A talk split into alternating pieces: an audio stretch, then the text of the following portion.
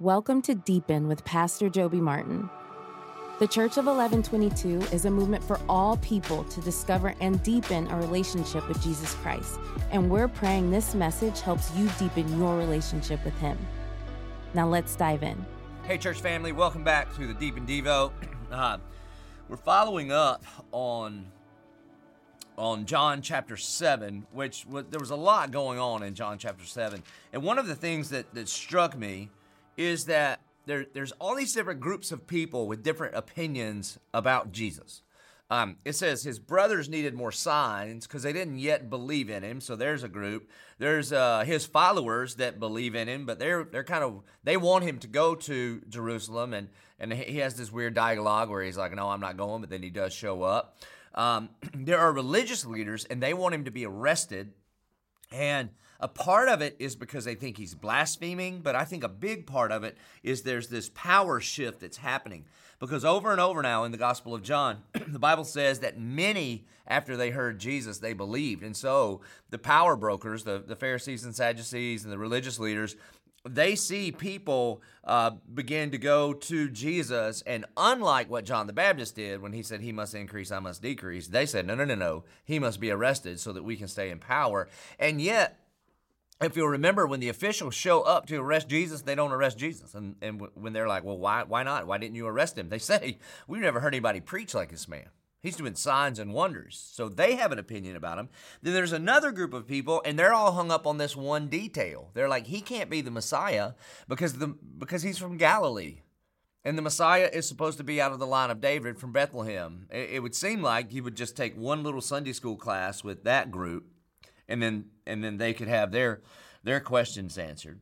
And then in the midst of all of that confusion, everybody with their opinion about who Jesus is, Jesus stands up in verse 37 of John chapter 7. He says this, and on the last day of the feast, the great day, Jesus stood up and cried out. So this means like he stood on the table and he was loud. If anyone thirsts, let him come to me and drink. Whoever believes in me, as the scripture has said, out of his heart will flow rivers of living water. And so Jesus, again, all these different people, all these different points of view, they're all looking for their own kind of personal Messiah and what the Messiah would be. Some people legitimately believe in Jesus. Other people are still too hung up on their own religion.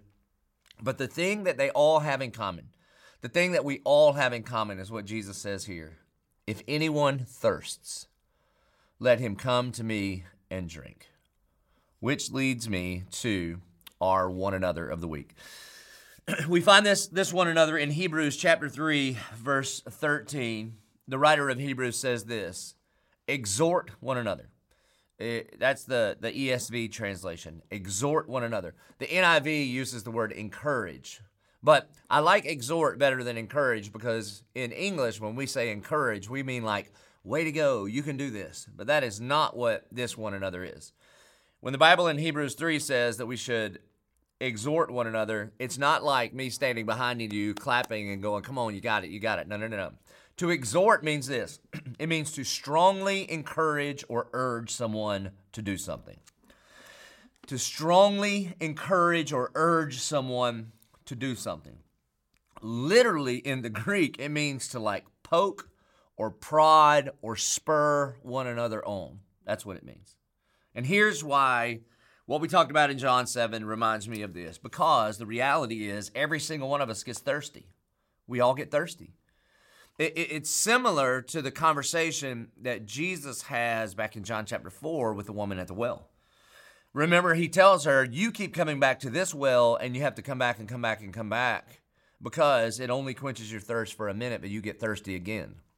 And what he was really alluding to was the lifestyle that she was leading, that she has been looking for satisfaction and security in a man and then another man and then another man. She'd been married to 5 men, and now she's living with a man who's not her husband.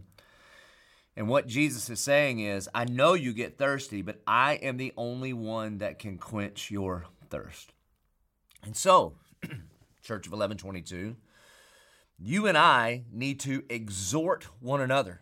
Strongly encourage one another to not continuously return to those wells that are always going to leave us dry.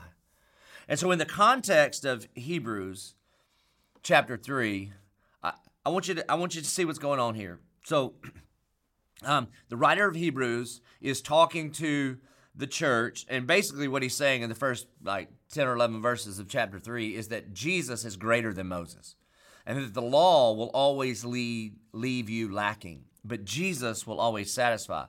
And then what he's talking about here is, even though we know God, even though we have seen his miracles, even though we have been transformed by God's grace in our life, every single one of us still have this tendency to complain. We have a tendency to wander away from the God that we know.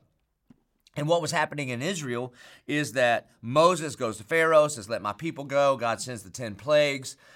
The people of God are freed by Pharaoh, and then Pharaoh changes his mind, and so they get to the Red Sea, and the Red Sea's in front of them, and Pharaoh's army's behind them, and God splits the Red Sea, and God's people walk through on dry ground, and then when Pharaoh's army comes in behind him, the waves come crashing down, and they take out Pharaoh's army. And even though the Israelites saw that happen, they saw the mighty hand of God, they experienced all 10 plagues. And even though when they got out into the desert, God fed them every single day. They woke up in the morning, there was manna. There was little Frosted Flakes on the ground. Every single day he provided for them food. And then he even would give them doves to eat. And even though God did all of that, they still had a tendency to turn away from the Almighty God. And when you hear that, you think, how in the world? How in the world? Well, because you and I have that same tendency, that you and I are prone to wander. Lord, I feel it, prone to leave the God I love. And so with that in mind, the writer of Hebrews says this: "Take care, brothers, lest there be in any of you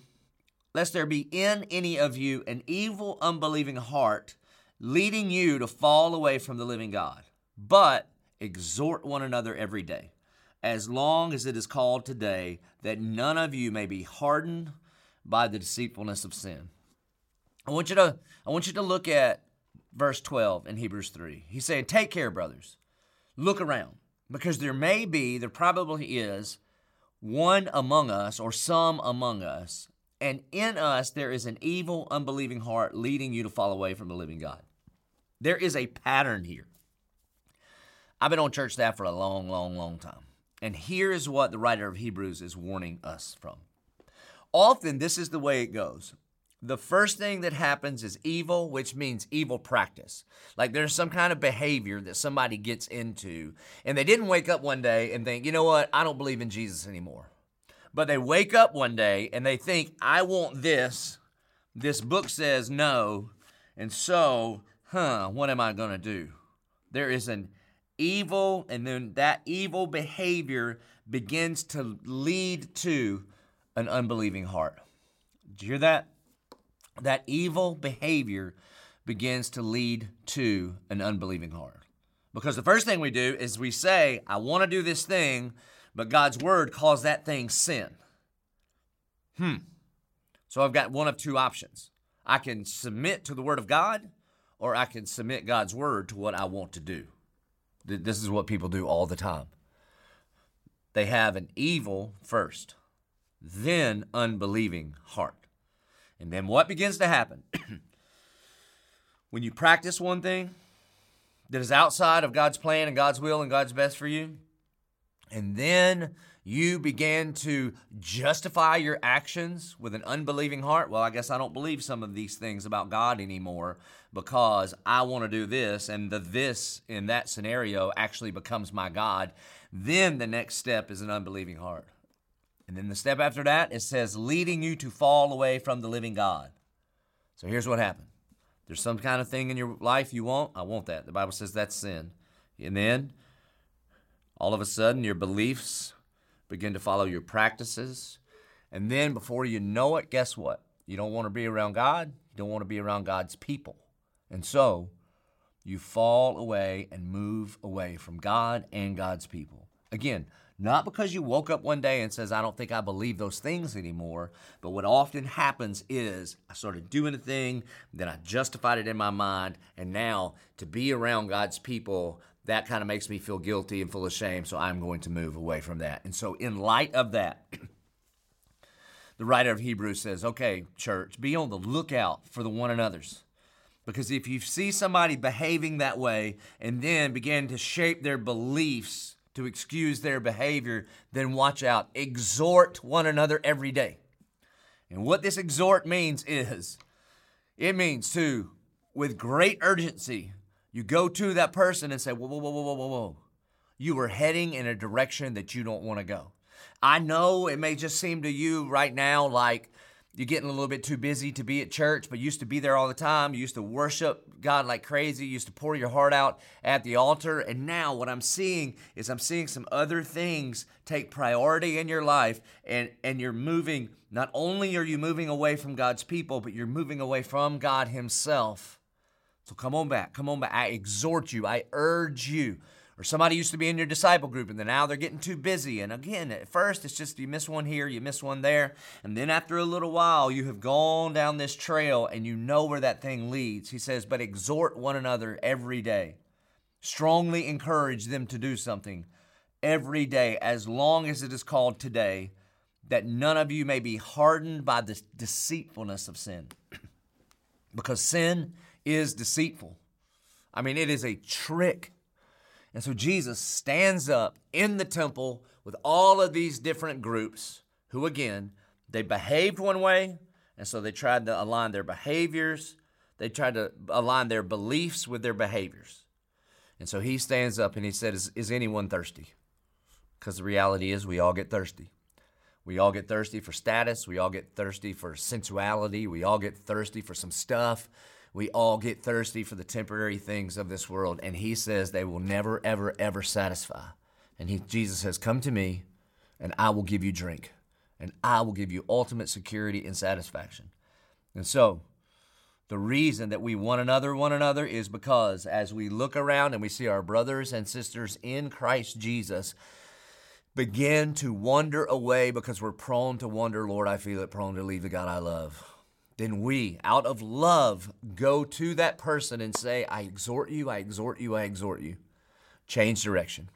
You used to be headed in a direction that was leading to a deeper relationship with Jesus. And what I see in you, and I say this in love, and I see you falling away from God, falling away from his people, and you're being trapped by the deceitfulness of sin. So Church of 1122, may we exhort one another daily, as long as it's called today. So who do you need to today?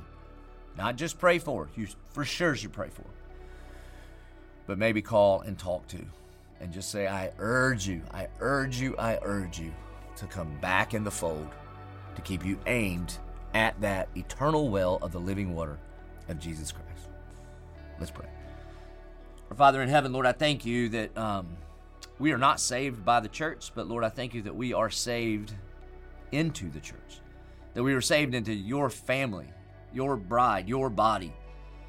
And Lord, I pray if there are relationships that have been strained because people are moving away from you, God, I pray that you would just give us the grace to reach out to other parts of this faith family and put our arm around them in love, but also have the boldness to speak truth, and that we would exhort one another. We would strongly urge one another to stop going to the temporary wells of this world that will never satisfy, but that we would drink from you.